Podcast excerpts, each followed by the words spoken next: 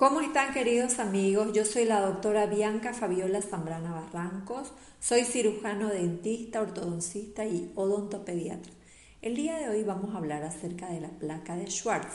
La placa de eh, ortodoncia de Schwartz se confecciona con acrílicos para ortodoncia y retenedores y al colocarla en la boca del paciente esta va a quedar perfectamente adaptada a la forma de la mucosa alveolar y palatina.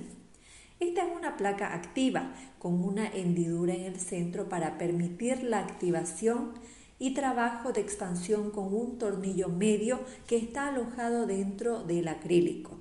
Ejecuta fuerza hacia los lados a medida que se va activando y abriendo según las necesidades del ortodoncista. Su uso está indicada en la dentición mixta y permanente joven, cuando se encuentra abierta la sutura palatal, Aparte de una acción sobre el reborde del dento alveolar, habrá un estímulo en el crecimiento del paladar duro que está estrecho a nivel transversal, o sea, de derecha a izquierda. Me despido de todos ustedes, un saludo cordial.